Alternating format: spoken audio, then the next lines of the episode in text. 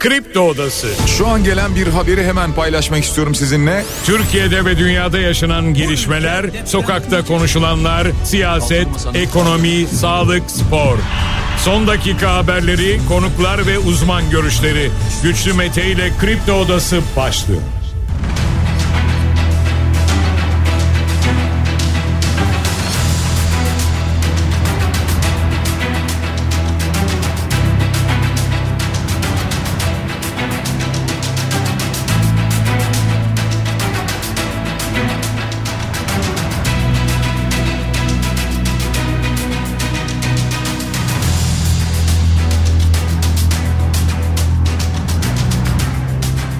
...10 Ocak çarşamba sabahından Kafa Radyo'dan Kripto Odası'ndan tüm Türkiye'ye yurt dışında bizi dinleyen dinleyicilerimize günaydın. Hepinize sağlıklı ve güzel bir gün dileyerek her sabah olduğu gibi programımıza başlıyoruz. Bugün de Kripto Odası'nda sizlerle birlikte olacağız. Gündemdeki başlıkları değerlendireceğiz sevgili dinleyiciler. Sizler de görüşlerinizle fikirlerinizle programa katılmak isterseniz Twitter üzerinden güçlü mete yazarak bana ulaşabilirsiniz. WhatsApp hattımızın numarası 0532 172 52 32. Hemen gündemdeki başlıklarla başlıyoruz her sabah olduğu gibi. Biliyorsunuz hafta başında bir kabine toplantısı planlanıyordu. O ertelendi. Bir valiler toplantısı yapıldı. Cumhurbaşkanı Erdoğan'ın katılması planlanıyordu. Katılmadı. İddia o ki Cumhurbaşkanı Erdoğan hem dinleniyor hem de seçim beyannamesine hazırlık yapıyor. Ekrem İmamoğlu ben rakibimi biliyorum dedi böyle bir mesaj verdi. Aslında İstanbul'daki rakibinin Murat Kurum'un da ötesinde Erdoğan olduğunu ima etti. Murat Kurumsa İstanbul basamak olamaz diye bir açıklama yaptı. Tabi şimdi İstanbul'la ilgili mesajlar gelmeye devam ediyor. Her iki adaydan da biz de biraz sonra bunlara yer vereceğiz. AK Parti'nin Ankara adayı kim olacak? Son günlerde olduğu gibi yine kulis bilgilerine bakılacak olursa Turgut Altınok olacağı iddiası paylaşılıyor. Meral Akşener'den açıklamalar var sevgili dinleyiciler. Biraz sonra değineceğiz ama iyi ki hür ve müstakil olarak bu seçime giriyoruz diye bir açıklama yaptı. Dem Parti yarın CHP'yi ziyaret edecek. Yani bu bir iadeyi ziyaret olacak. Yarın böyle bir görüşme gerçekleşmesi bekleniyor. Türkiye Barolar Birliği'nden Can Atalay'a ilişkin bir açıklama var. Avukatlar diyorlar ki anayasaya baş kaldırıya geçit vermeyeceğiz. Böyle bir açıklama geldi. Biraz sonra bunların da detaylarına yer vereceğiz sevgili dinleyiciler. Yoğun bakımlar viral enfeksiyon kaynaklı yatışlarla doldu. Genel itibariyle böyle bilgiler paylaşılmaya devam ediyor. O yüzden uyarılar var. Özellikle nezle konusunda, grip konusunda uyarılar var hekimlerden. Halil Umut Meler tehdit duydum şikayetçiyim dedi. Dün bu davanın duruşması vardı. Hemen eski Ankara Gücü Kulübü Başkanı Faruk Koca'nın sözlerine bakacak olursak tehdit kısmı doğru değil diyor. Fatih Camii imamına saldıran Ömer Salgın tutuklandı ifadesi de var. Buna da yer veririz önümüzdeki dakikalarda ve Dilan Polat 29 Aralık 8 Ocak arası hastanede tedavi gördü dedi. Bakanlıktan da böyle bir açıklama geldi. Yani yılbaşını evde geçirdi, cezaevinde değildi. Ailesiyle görüştü iddiası yalanlandı. Ancak cezaevinde değildi, hastanedeydi, tekrar cezaevine gönderildi denildi. 12 ilde bir FETÖ operasyonu gerçekleştirildi ki bunu İçişleri Bakanı Ali Yerlikaya bu sabah saatlerinde duyurdu sevgili dinleyiciler. Dün Kahramanmaraş'ta 4.1 büyüklüğünde ardından Çorum'da 4.2 büyüklüğünde deprem meydana geldi. Bir olumsuz ihbar bilgisi yok. Depremi yaşayan hisseden herkese geçmiş olsun. TOG'un yeni modeli daha önce bir video ile gösterilmişti. Bu kez Las Vegas'ta tanıtıldı bu yeni model. Amerika Birleşik Devletleri'nde bir yatırımcı toplantısı olacak. Toplantıları düzenlenecek. Buraya hem Merkez Bankası Başkanı hem de Hazine ve Maliye Bakanı gidecek demiştik. Haberler böyleydi. Şimdi son gelen bilgiye göre Hazine ve Maliye Bakanı Mehmet Şimşek gitmeyecek, çevrim içi katılacak deniyor. Özel okul ücretlerine zam tartışması var. Bir yandan sevgili dinleyiciler yüzde 60'a varan fiyatları zamları konuşuyor şu anda. Hem veliler itiraz ediyor hem de özel okullar bizim de giderlerimiz arttı diyor. Kripto parada bir kriz yaşandı. Bir hesap hacklendi kripto parada. Amerika Birleşik Devletleri Menkul Kıymetler ve Borsa Komisyonu hesabı hacklendi. Bitcoin'lerin, ETF'lerin onaylandığı duyuruldu. Şimdi bu onaylanınca birden fiyat yükseldi. Sonrasında hayır bu hesap hacklendi denilince birden fiyat düştü. Yani böyle bir kriz yaşandı. Bugün 10 Ocak Çalışan Gazeteciler Günü sevgili dinleyiciler. Şu anda çalışan gerçekten hakkıyla görevini işini yapan tüm gazeteci dostlarımızın aynı zamanda çalışamayan, çalışmayan ve hatta ve hatta çalıştırılmayan gazeteci dostlarımızın da yine gazeteciler gününü kutlarız. Türkiye'de çok da kutlanacak bir ortamı yok gazetecilerle ilgili böyle bir günün. Daha çok sorunların dile getirileceği bir gün ama tüm zorluklar içerisinde bir mücadele, bir yaşam mücadelesi verip gerçekten gazetecilik yapanların gazeteciler günü kutlu olsun. Üç şehirde kar tatili haberi var sevgili dinleyiciler. Bunlara da değineceğiz önümüzdeki dakikalarda. Aynı zamanda Euroleague'de dün Fenerbahçe Partizan'ı 91-76 mağlup etti. Ve Anadolu Efes deplasmanda Panathinaikos'a 83-76 mağlup oldu. Dün 16. hafta karşılaşmaları vardı ertelenen Süper Lig'de. Onlar oynandı. Dün Beşiktaş 4-0 yendi deplasmanda Çaykur Rizespor'u. Bugün de toplam baktığımızda 4 maç var. Hatay Spor, Gaziantep, Karagümrük, Kayseri Spor, Adana Demirspor, İstanbul Spor ve Fenerbahçe Konya Spor maçları oynanacak bugün. Galatasaray ve Trabzonspor'un maçları yarın oynanacak. Evet kısa başlıklarımız böyle sevgili dinleyiciler. Mümkün olduğunca bunları bir program içerisinde bunlardan daha fazlasını hatta sizlerle paylaşacağız. Bugün saat 9.45'te Doğruluk Elçileri programı var biliyorsunuz. Cansel Poyraz Akyol hazırlıyor ve sunuyor. Doğruluk Elçileri programında bugün siyaset bilimi doktoru Özge Mumcu Aybars konuk olacak Cansel Poyraz Akyol'a. Biliyorsunuz burada yalan haberler, yanlış bilgiler, komple teorileri bunlarla mücadele Bunları nasıl ayrıştırırız? Bunlar konuşuluyor. 9.45'te başlayacak o saate kadar sizlerle beraberiz Kripto Odası'nda. Hemen dediğim gibi bu haberleri biraz detaylandıralım ama öncesinde bir de döviz tablosuna bakalım, finans tablosuna bakalım. Dolar şu anda 29 lira 97 kuruş, euro 32 lira 78 kuruş, Gram altın 1952 lira, çeyrek altın 3351 lira olarak görünüyor. Görünüyor diyorum önümüzdeki liste fiyatı böyle. Ama hemen bir banka bilgilerine bakacak olursak dolar şu anda 30 lira 59 kuruş, euro 33 lira 43 kuruş, altının gramı 1990 lira. E, dolayısıyla çeyrek altın fiyatı da bu görünenden çok daha yüksek. Borsa İstanbul'da dün yüzde birlik bir düşüş vardı. BIST endeksi 7736 puanla dünü kapattı. Bitcoin'de bir düşüş gerçekleşti. Biraz önce bahsetmiştim. 46 bin doların altına indi. 45 bin 928 dolar karşılığında işlem görüyor Bitcoin şu dakikalarda. Bir kabine toplantısı beklentisi vardı aslında bu hafta. Çünkü kabine iki haftadır toplanmıyordu. Üçüncü haftaya girilmişti. Muhtemelen toplanır diye bir beklenti vardı. Hatta kabinede neler konuşulacağına dair haberler bile yapıldı hatırlayacak olursanız. İşte Özellikle e, emekli maaşların eşitlenmesi konusu gündeme gelecek denilmişti. E, hatta e, İsviçre'nin NATO üyeliği yine e, İsveç'in NATO üyeliği gündeme gelecek denildi. Bunlardan bahsedildi ama kabine toplanmadı. E, sonrasında bir e, valiler toplantısı vardı. Cumhurbaşkanı Erdoğan'ın e, katılması bekleniyordu bu toplantıya. Cumhurbaşkanı Erdoğan katılmadı.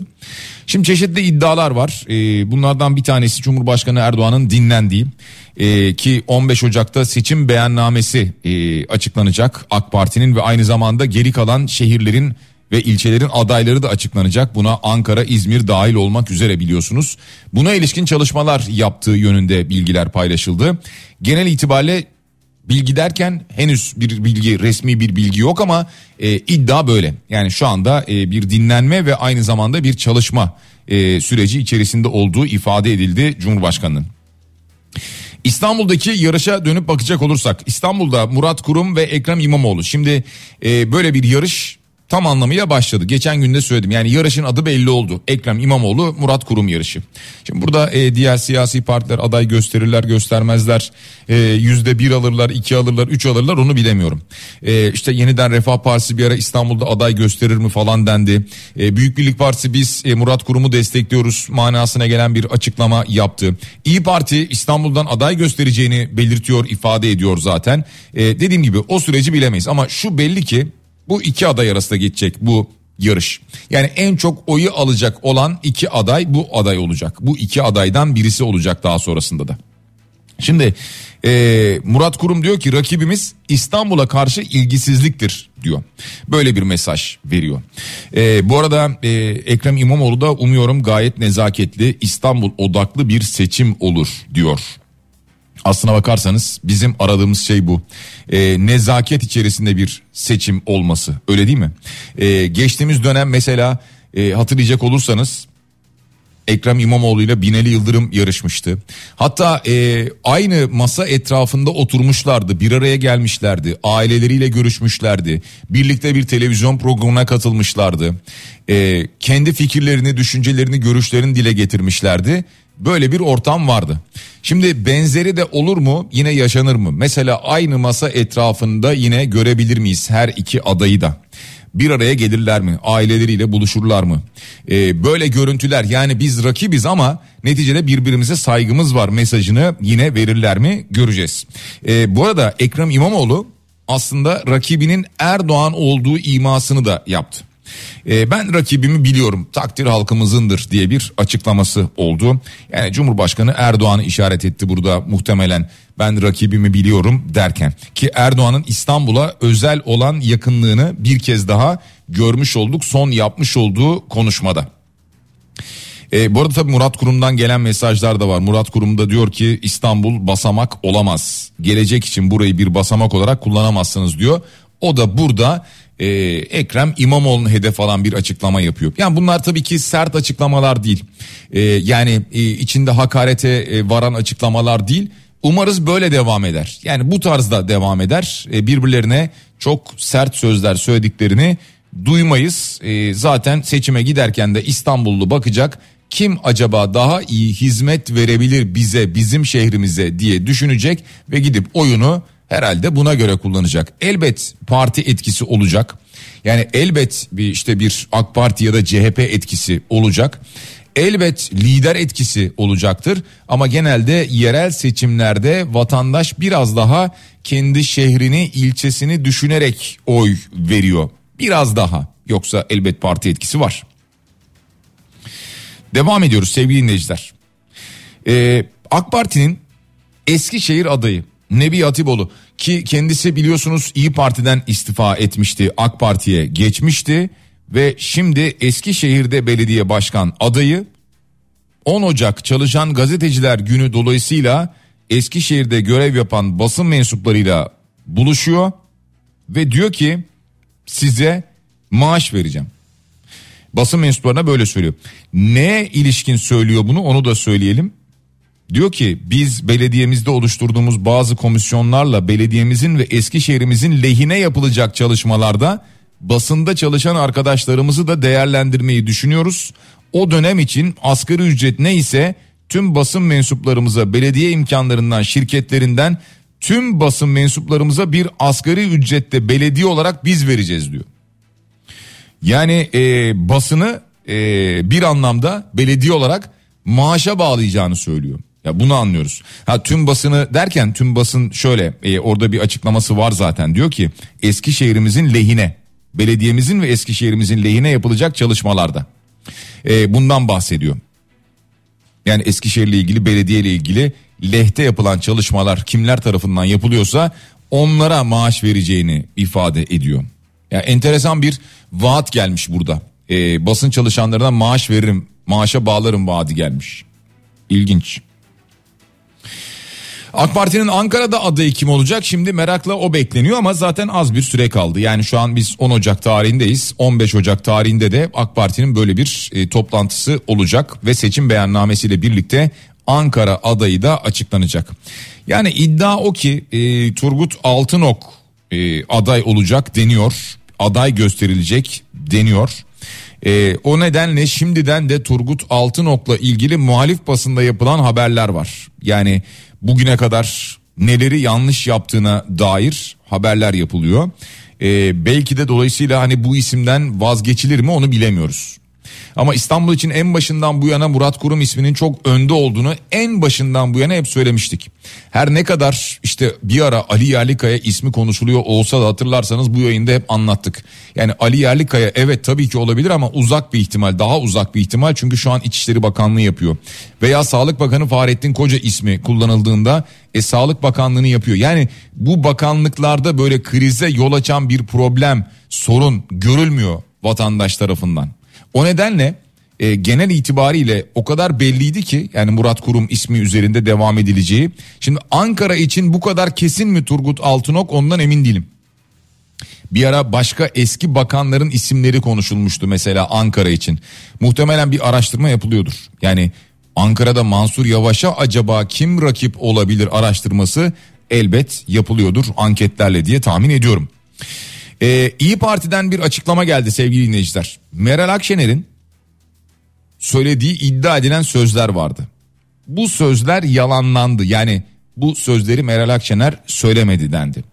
14 Mayıs'taki oyumuzun altında kalırsak yokum dediği iddiası yalanlandı İyi Parti tarafından. Yani iddia çünkü e, istişare kurulu toplantısında demişti ki iddia o. 14 ee, Mayıs'taki oyumuzun altında bir oy alırsak bu 31 Mart e, yerel seçiminde ben yokum giderim dediği iddia edilmişti. Ancak İyi Parti Medya İlişkileri Başkanlığı tarafından bir açıklama geldi. Bu iddia gerçek dışı.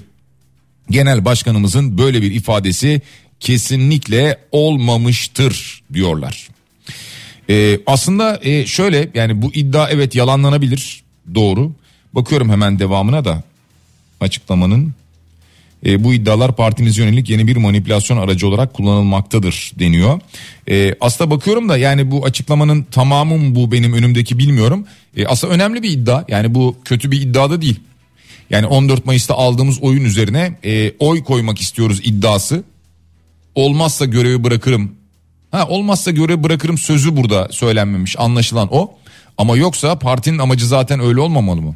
Yani bir önceki seçimde ne oy aldıysa bir sonrakinde onu arttırmak. Ki burada e, farklı bir hedefle farklı bir yolda ilerlemek istiyor İyi Parti. Hatta zaman zaman şunu söylemişlerdi biz de kendimizi görmek istiyoruz tek başımıza. Şu tartıda bir görelim kendimizi vatandaşın tartısında biz neredeyiz bunu bir görmek istiyoruz diyordu İyi Parti. E, dolayısıyla e, hedefi herhalde bir önceki seçime göre oy arttırmak olmalı. Bu arada Meral Akşener neler söylüyor onlara da bir bakalım.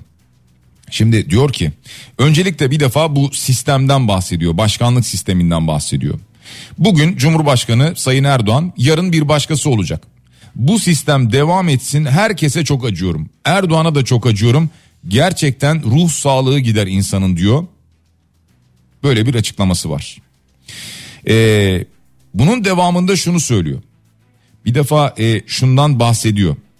Diyor ki yani tam da bizi eleştiriyorlar şu dönemde e, bunun olması normal mi? Yani yerel seçime böyle gitmek normal mi? E, diye eleştiriyorlar bizi diyor. Ama netice itibariyle diyor ki bizim bir iddiamız var. Bu yerel seçimlerde epeyce bir haksızlığa, hakarete, iftiraya uğradık, uğramaya da devam ediyoruz. Ama geldiğim nokta şu, iyi ki bu kararı almışız, iyi ki hür ve müstakil olarak bu seçime giriyoruz. Türkiye'yi farklı bir rekabet anlayışını heyecanlı yeniden getirdik diyor. Ee, işte o rekabet anlayışı e, farklı bir rekabet anlayışı Türkiye'ye geldi mi şu anda bilmiyorum. Yani nasıl bir rekabet anlayışı geldi mesela Türkiye'ye şu anda? Şu mu işaret ediliyor? Yani herkes ve gönlünce istediği siyasi partiye oy verir. Yani iki ittifak olmak zorunda değil bu ülkede. Ama bu başkanlık sistemi devam ettiği sürece bunun böyle olması gerektiğini aslında en baştaki cümleleriyle de ifade etmiş Sayın Akşener. Öyle anlıyoruz. E, bu sistemden bahsediyor. Sistem problemli diyor. Evet tamam. E, ama bu sistem içerisinde de maalesef işte bu ittifaklar bu şekilde oluştu, oluşturuldu. Ve bu seçimde de yine aslına bakarsanız en azından Cumhur İttifakı kanadında e, bir ittifak oluştuğunu görebiliyoruz. Bu sefer Millet İttifakı yok. Yani genel seçimden sonra o ittifak dağılmış oldu. Farklı bir heyecan nasıl bir heyecan? Ee, şöyle bir heyecan olabilir. Mesela İstanbul için veya Ankara için veya diğer şehirler için düşünün. Ee, heyecan şu olabilir. AK Parti kanadında yani Cumhur İttifakı kanadında bir heyecan olabilir. Geçen sefer e, destek veriyorlardı e, CHP'nin adayına işte İyi Parti veya Millet İttifakı vardı böyle bir destek söz konusuydu. Şimdi o yok. Ee, o olmadığı için AK Parti kanadı heyecanlanıyor olabilir. Yani dolayısıyla şimdi İstanbul'u alabilir miyiz? Dengeler değişti öyle ya. Şimdi Ankara'yı alabilir miyiz diye bir heyecanı bu şekilde getirmiş olabilir. Herhalde İyi Parti öyle tahmin ediyorum. Yoksa yani şunu e, mesela düşünüyor mu herhangi bir parti? A partisi, B partisi, C partisi. İstanbul'da belli ki AK Parti'nin adayıyla CHP'nin adayı yarışacak. Ankara'da belli ki AK Parti'nin adayıyla CHP'nin adayı yarışacak. Yani mesela başka bir A partisi B partisi şunu düşünüyor mu? Ben girip kazanırım. Ya çünkü iddia bu olmalı. Çünkü yani sizin şu anda İstanbul'da girip yüzde üç oy almanız yani size genel seçim olmadığı için bir şey kazandırmayacak. Kaybediyor olacaksınız İstanbul'da veya Ankara'da. Ha kaybediyorum diye girmeyecek miyim? Tek başıma ben de aday gösteremez miyim? Tabii ki yani her siyasi parti kendisi aday gösterebilir. İyi Parti de bu yönde bir karar almıştır. Dem Parti CHP'yi ziyaret edecek sevgili dinleyiciler. Aslına bakarsanız bu bir iadeyi ziyaret öyle söyleyelim. Çünkü e, Özgür Özel daha önce e, DEM Parti'yi ziyaret etmişti. Şimdi de eş genel başkanlar Tülay Hatimoğulları ve Tuncer Bakıran bu kez CHP'yi ziyaret edecek. Yani yarın böyle bir ziyaret gerçekleşecek. E, bilmiyoruz buradan ne çıkar. E, bir ara e, Tuncer Bakıran'ın Antalya'da yapmış olduğu bir konuşma vardı. Antalya'da kendilerine CHP'li belediye başkanı tarafından bir salon verilmediği için biz de o zaman oyumuzu vermeyiz tarzında bir mesajı vardı. Ee, bakalım buradan ne çıkacak? Yani DEM Parti ile CHP arasında nasıl bir e, ilişki oluşacak, iletişim oluşacak? Bunu yarın bir yandan takip edeceğiz. Can Atalay konusuna geçiyoruz. Şimdi e, Can Atalay ile ilgili Türkiye Barolar Birliği Başkanı Erinç Sakan'ın bir açıklaması oldu. Bu arada şunu söyleyelim yani e, avukatlar bir araya geldiler. Çağlayan da bulunan İstanbul Adliyesi önünde e, Türkiye Barolar Birliği üyeleri bir araya geldiler buluştular. Burada yaptılar bu açıklamalarını.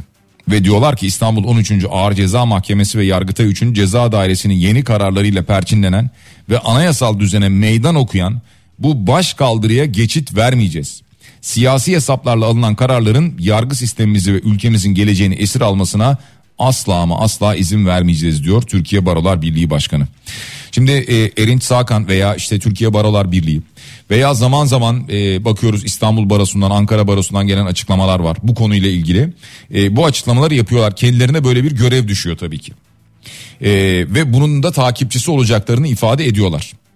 Ama ama kısmı şu işte gelin görün ki hiçbir şey olmuyor. Yani bunun e, kanunda uygulamasını anayasal uygulamayı göremiyoruz. Anayasa Mahkemesi bir konuda karar alıyor. Yargıtay hayır olmaz sen ne karar alıyorsun diyor. Hatta juristokrasiden bahsedilmişti biliyorsunuz yani e, burası yani yargıçlar ülkesi yargıçların hakim olduğu bir ülke değil demokrasi var burada mesajı verilmişti. E şimdi bundan sonra anayasa mahkemesine bile yani anayasa mahkemesinin aldığı karara bile Yargıtay onay vermezse o zaman insanlar herhangi bir yargı kararına nasıl güvenecekler? Gittiniz bir davanız var, duruşmanız var. Sizinle ilgili bir karar alındı. O zaman siz de belki diyeceksiniz ki e, bu karar yanlış karar. Yani Anayasa Mahkemesi karar alıyor, Yargıtay yanlış diyor. E benim davamda da yanlış karar çıkabilir demek ki. Gibi bir algı oluşmuyor mu? Veya işte e, kanun ötesi bir takım şeyler yapılıyor o zaman diye düşünmez mi vatandaş? Yargı mensupları zaten büyük baskı altındalar.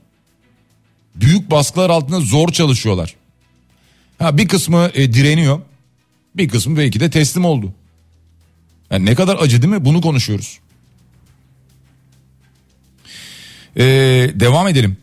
Şimdi yargıdan bahsetmişken aslında biraz şu konulara geçelim ki sonra devam edeceğim. Kısa bir reklam aramız olacak ama öncelikle şundan bir bahsedelim. Dilan Polat konusu var ya. e, bir ara böyle bir gündemden düştü bu konu. E, yerine başka konular geldi. Seçil Erzan vesaire falan. E, şimdi Dilan Polat'la ilgili bir haber yapıldı biliyorsunuz. Dendi ki işte e, uzun süredir aslında cezaevinde değil hastanede yatıyor. Ve hatta ve hatta işte yılbaşını ailesiyle geçirdi gibi iddialar ortaya atıldı. Hemen ardından Ceza ve Tevkif Evleri Genel Müdürlüğü'nden bir açıklama geldi. Tutuklu Dilan Polat'ın yılbaşını ailesiyle geçirdiği ve kendisine ayrıcalık tanındığı yönündeki iddiaların gerçek dışı olduğu ifade edildi. Dilan Polat'ın 11 gündür hastanede olduğunu duyurdu. Hemen Adalet Bakanlığı devreye girdi. Böyle bir açıklama geldi Adalet Bakanlığı'ndan. Dendi ki Marmara Ceza İnfaz Kurumları Devlet Hastanesi ile Bakırköy Ruh ve Sinir Hastalıkları Hastanelerinin psikiyatri polikliniğine sevk edilmiş olup diyor. Ee, 15 Aralık'ta hastalık gerekçeli başvurusu varmış. 29 Aralık'ta hastaneye sevki sağlanmış ve 8 Ocak'ta yani bu haber çıkana kadar da bu haber çıkana kadar da hastanede kalmış. Sonra ne zaman ki bu haber e, basına düşüyor 8 Ocak tarihinde tedavisinin tamamlanması üzerine deniyor. E, tekrar cezaevine ceza infaz kurumuna alınmıştır taburcu edilerek deniyor. Ve ailesiyle de bir kez kapalı görüş yaptığı ifade ediliyor. Şimdi Adalet Bakanlığı'ndan da böyle bir açıklama geldi. Yani e, tabii insan şunu düşünüyor hemen yani bu evet elbet bir rahatsızlık hastalık falan olabilir ayrı konu. Ama bu basına düştüğü gün haber olduğu gün hemen e, o gün mü hastanede tedavisi bitmiş ve geri gönderilmiş diye de bir soru işareti doğuyor. Esas şuraya geleceğim ben. Dilan Polat davasının savcısı değişti biliyorsunuz. E, savcı Erzurum'a atandı. Gökalp Kökçü. Dilan Polat davasına bakıyordu. Görev yeri değiştirildi. Erzurum'a atandı. Şimdi o savcı hakkında bilgi sızdırmak ve FETÖ imam, imamı olduğu iddia edilen bir şüpheliye tahliye kararı vermekten HSK soruşturması başlatılmış. Hakimler Savcılar Kurulu soruşturması başlatılmış o savcıya. Ee, yani ne diyeceğiz? Yargı. Bakalım bekleyelim yargı kararı ne olacak? Ee, gerçekten böyle bir karar almış mı o savcı? Ona bakacağız. Ha e, bu arada Dilan Polat'ın avukatı yeni gelen savcı iki gün içerisinde tahliye eder Dilan ve Engin Polat'ı diyordu. Ben de merak ediyorum o iki gün muhtemelen geçtiğimiz hafta perşembe falan söylenmişti. Şimdi bir hafta olmak üzere yani böyle bir tahliye kararı gelecek mi? Neden iki güne tahliye eder denildi bu kadar iddialı bir şekilde? Yani muhtemelen yasal e, düzenlemelerden dolayı söylendi ama yani iki gün çok iddialı değil miydi? Bir reklam aramız var. Çok kısa bir aramız var sevgili dinleyiciler. Ardından yeniden sizlerle beraber buradayız. Kripto Odası devam ediyor sevgili dinleyiciler. Reklamların ardından yeniden sizlerle beraberiz. Gündemdeki başlıkları değerlendirmeye devam ediyoruz. Şimdi e, Dilan Polat davasından bahsetmiştik ki hemen diğer e, birkaç duruşma ile dava ile devam edelim. Bunlardan bir tanesi Fatih Camii'nde imama saldıran Ömer Salgın tutuklandı bir ifadesi var. İfadesinde ticaretle uğraştığını aylık ortalama 500 bin lira geliri olduğunu öne sürmüş. E, eşiyle problemi olduğunu çok bunaldığını iddia etmiş. Camide tekbir getirerek bağırmaya başladım. Sonrasını hatırlamıyorum demiş. Yani şimdi psikolojik bir problemi olduğunu mu e, ifade ediyor? E, yani böyle bir açıklama buradan anlaşılıyor. E, ya da bunu mu oynuyor? Öyle söyleyelim. Şimdi kasten öldürmeye teşebbüs suçundan tutuklanması istemiyle hakimliğe sevk edilmişti. Ardından da bundan dolayı tutuklandı. Böyle bir bilgi geldi. Ee, daha önce hakkında kasten yaralama suçundan kaydı da varmış. 2028'e kadar geçerli av tüfeği ruhsatı da varmış kendisinin. Neyse netice itibariyle e, imama ve onunla beraber yaralanan diğer kişiye geçmiş olsun dileklerimizi iletelim ki hayati tehlikesi olmadığını gördük de e, anlaşılan o geçmiş olsun. Devam ediyoruz. E, bir diğer duruşma Halil Umut Meler duruşması. Türkiye bunu uzun uzun konuştu biliyorsunuz. E, Halil Umut Meler'e Faruk Koca saha inip koşarak yumruk attıktan sonra Halil Umut Meler yere düştükten sonra kendisine atılan tekmeler bunları Türkiye uzun uzun konuştu. Sadece Türkiye mi? Dünyada konuştu. Dünyaya da rezil olduk. Ee, şimdi bu dava 28 Şubat tarihine ertelendi. Bir defa öncelikle bunu söyleyelim. Faruk Koca'nın da aralarında olduğu 4 sanık yargılanıyor bu davada. Ee, Faruk Koca diyor ki tehdit kısmı doğru değil. Çünkü e, hakem Halil Umut Meler diyor ki iddianamede anlattığım şekilde gerçekleşti olay. Daha önce ifademi verdim tekrar ederim. Tehdit sözünü Faruk Koca'dan doğrudan duydum şikayetçiyim diyor. Yan haker, yan hakem pardon Ömer Tolga Güldibi. Arkamızdan gelerek müsabakanın hakemine vurdu. Diğer kişilerin de tekmeyle vurduğunu gördüm. İki kişinin tekme attığını gördüm. Sanık koca yumruk vurduğu sırada önce hepimize yönelik olarak sizi bitireceğim dedi.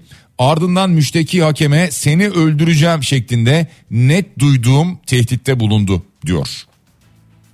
Şimdi e, hakemlerin ifadeleri böyle. Faruk Koca ne diyor? Tehdit kısmı doğru değil. Onun dışında bir şey demiyorum. Yaşanan durumdan dolayı duyduğum üzüntümü de anlatmıştım sizin huzurunuzda.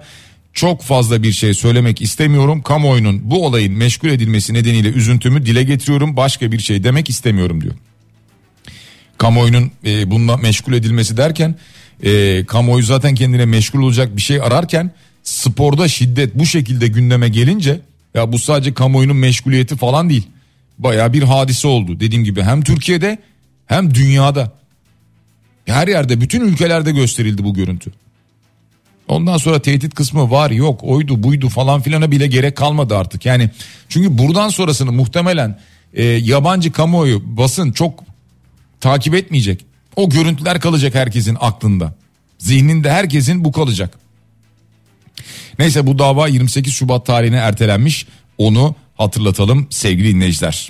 Ve devam ediyoruz gündemdeki diğer başlıklarla.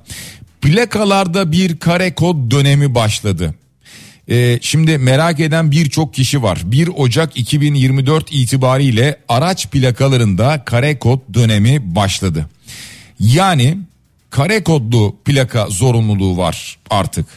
Ama ne anlama geliyor bu söyleyelim. 1 ee, Ocak 2024'ten itibaren tescil ettirilen tüm araçlarda böyle bir zorunluluk var. Yeni araç alındığında alım satım durumunda kayıp plaka, muayeneden kalan plaka gibi durumlarda kare kodlu plaka gelecek. Yani bir plaka değişikliğiniz veya bir tescil durumu varsa o zaman kare kodlu plaka gelecek size böyle alacaksınız. Ama bunun dışında yani şu anda benim aracımın bir plakası var. Mevcut plakayı değiştirmek zorunlu mu? Hayır, böyle bir zorunluluk yok. Düzenleme sadece yeni plakalar için geçerli. Altını çizerek bir kez daha hatırlatalım. Ve devam edelim. Ee, biliyorsunuz daha doğrusu dün de yayında söylemiştim duyduysanız biliyorsunuz Amerika'da bir yatırımcı toplantısı var. Veya birkaç toplantı olacak. Yarın başlıyor bu toplantılar. Merkez Bankası Başkanı Hafize Gaye Erkan gidiyor. Mehmet Şimşek'in de gideceği, bakanın da gideceği söylenmişti ama şimdi gelen bilgilere göre bakan gitmiyor. Ankara'daki programları yoğun programı nedeniyle çevrim içi olarak online olarak katılacakmış bu toplantılara bunu anlıyoruz. Bu arada Bakan Şimşek'ten valilere bir tasarruf çağrısı vardı. Harcamaların verimli bir şekilde yönetilmesi ve kayıt dışı ekonomiyle mücadele konusunda destek istedi Hazine ve Maliye Bakanı Mehmet Şimşek. Ha bu arada e, madem ki hazineden maliyeden paradan bahsettik özel okullardaki zam tartışmasından da bahsedelim. Son birkaç senedir pandemi dahil olmak üzere son birkaç senedir e, çok yüksek oranlarda yapılan zamlardan şikayetçi veliler. Şimdi özel okullarda yeni dönemde ortalamada yüzde 60 civarında bir zam beklendiği söyleniyor. Yani enflasyon resmi verilerine göre enflasyon resmi verilerine göre bir zam oranı bekleniyor. Ee, şu anda erken kayıt yapan bazı okulların bunun çok daha fazlasını uyguladığı iddiası da var. Tabii e, geçen senelerde bunu konuştuk bu yayınlarda. Veliler doğal olarak yüksek fiyattan rahatsızlar, şikayetçiler. Bu yüksek fiyat uygulamasından şikayetçi olmakta haklılar. Çünkü kendileri bu kadar büyük gelir elde etmiyorlar. Okul fiyatları, özel okul fiyatları aldı başını gitti. Bir yandan özel okul özel okul temsilcileri de bu maliyetlerden şikayetçiler. Şimdi onlar da kendi açılarından bakıldığında haklılar. Diyorlar ki ya geçen yıllardaki gibi değil ki. Geçen yıldaki gibi değil ki bizim maliyetimiz. Yani bahsedilen enflasyon oranının da çok daha üstünde arttı maliyetlerimiz diyorlar. Onlar da kendi açılarından haklılar. Ha bunu e, tamamen ranta dönüştürmek isteyen varsa, bunu suistimal eden varsa ayrı zaten ayıklansın. Yani burada Milli Eğitim Bakanlığı mı devreye girer, e, Maliye Bakanlığı mı devreye girer bunu bilmiyorum. O ayıklansın. Yani e, ihtiyacının ötesinde olması gerekenin ötesinde eğer bir fahiş fiyat uygulaması varsa zaten şikayet edilsin ve ayıklansın. Varsa bir cezası çeksin. Ama dediğim gibi yani okullar da diyorlar ki e, biz ne yapacağız? Bizim maliyetlerimiz çok arttı. Devam ediyoruz sevgili dinleyiciler. Ee, Kahramanmaraş'ta 4.1 büyüklüğünde bir deprem meydana geldi dün. Ee, sonrasında hemen Çorum'dan bir haber geldi. 4.2 büyüklüğünde bir deprem meydana geldi. Ee, Profesör Doktor Ahmet Ercan'dan gelen bir açıklama var. Van ve Hakkari işaret etti. Bu bölgede 6.5 de olabilir 7.3 de olabilir 7 büyüklüğünde bir depremi bu bölge görecektir dedi. Van'ı ve Hakkari'yi işaret ederek bunu söyledi. Yani bunu e, zaman zaman e, hocalar dile getiriyorlar. Hatta son dönemde sıklıkla dile getiriyorlar. Nerede ne şekilde bir deprem olabileceğini anlatıyorlar sürekli. Ama o hoca ama bu hoca hepsi anlatıyor. E, önemli olan tedbir almak. Yani hocalar işaret ediyor. Çünkü biliyorlar olacağı biliyorlar. Ha ne zaman olacağını bilmiyorlar sadece. E ama deprem dirençli yapıları, kentleşmeyi, binaları yapmazsak sadece uzaktan seyrederiz. Ha hoca söylemişti deriz. Bu kadar. Bununla kendi kendimizi avuturuz. Dün de e, Miktat Kadı, e, Kadıoğlu Hoca ile yaptığımız konuşmadaki gibi biz deprem sonrasında ne yaparız? Acaba o binalardan insanları nasıl çıkarırız? Ceset torbalarını nasıl hazırlarız? Biz bunları planlıyoruz daha çok öyle değil mi? Evet yavaş yavaş e, programın sonuna yaklaşıyoruz. Biraz sonra Doğruluk Elçileri programı başlayacak sevgili dinleyiciler. E, hatırlatalım bir kez daha. E, bu arada e, vermiş olduğumuz başlıklar içerisinde yoktu. Özellikle bir kez daha hatırlatmak isterim. Yüksel Uzel son yolculuğuna dün uğurlandı. Güney Afrika'dan Johannesburg şehrinden Türkiye'ye getirildi e, ve Yeniköy Camii'nde ikindi vaktinde kılınan cenaze namazının ardından Yeniköy mezarlığına defnedildi. Yüksel Uzeli de bir kez daha saygıyla rahmetle anıyoruz. Kar tatil olan iller var demiştik. Tekirdağ'ın bazı ilçelerinde okullar tatil edildi. Edirne'nin yine bazı ilçelerinde eğitime kar engeli vardı ve bir kar tatili haberi de Çanakkale'den geldi sevgili dinleyiciler. Evet bizim için veda vakti geldi. Doğruluk elçileri başlıyor ve Cansel Poyraz Akyol'un konuğu Özge Mumcu olacak. Özge Mumcu Aybars konuk olacak. Komple teorileri, yalan haberler yine bu program içerisinde konuşulacak. Biraz sonra Kafa Radyo'da Cenkere Teknik Pazar'a teşekkür ediyoruz. Bu programın hemen ardından da Bediye Ceylan Güzelce Güzel Şeyler programıyla sizlerle birlikte olacak. Hepinize sağlıklı ve güzel bir gün diliyorum. Şimdilik hoşçakalın.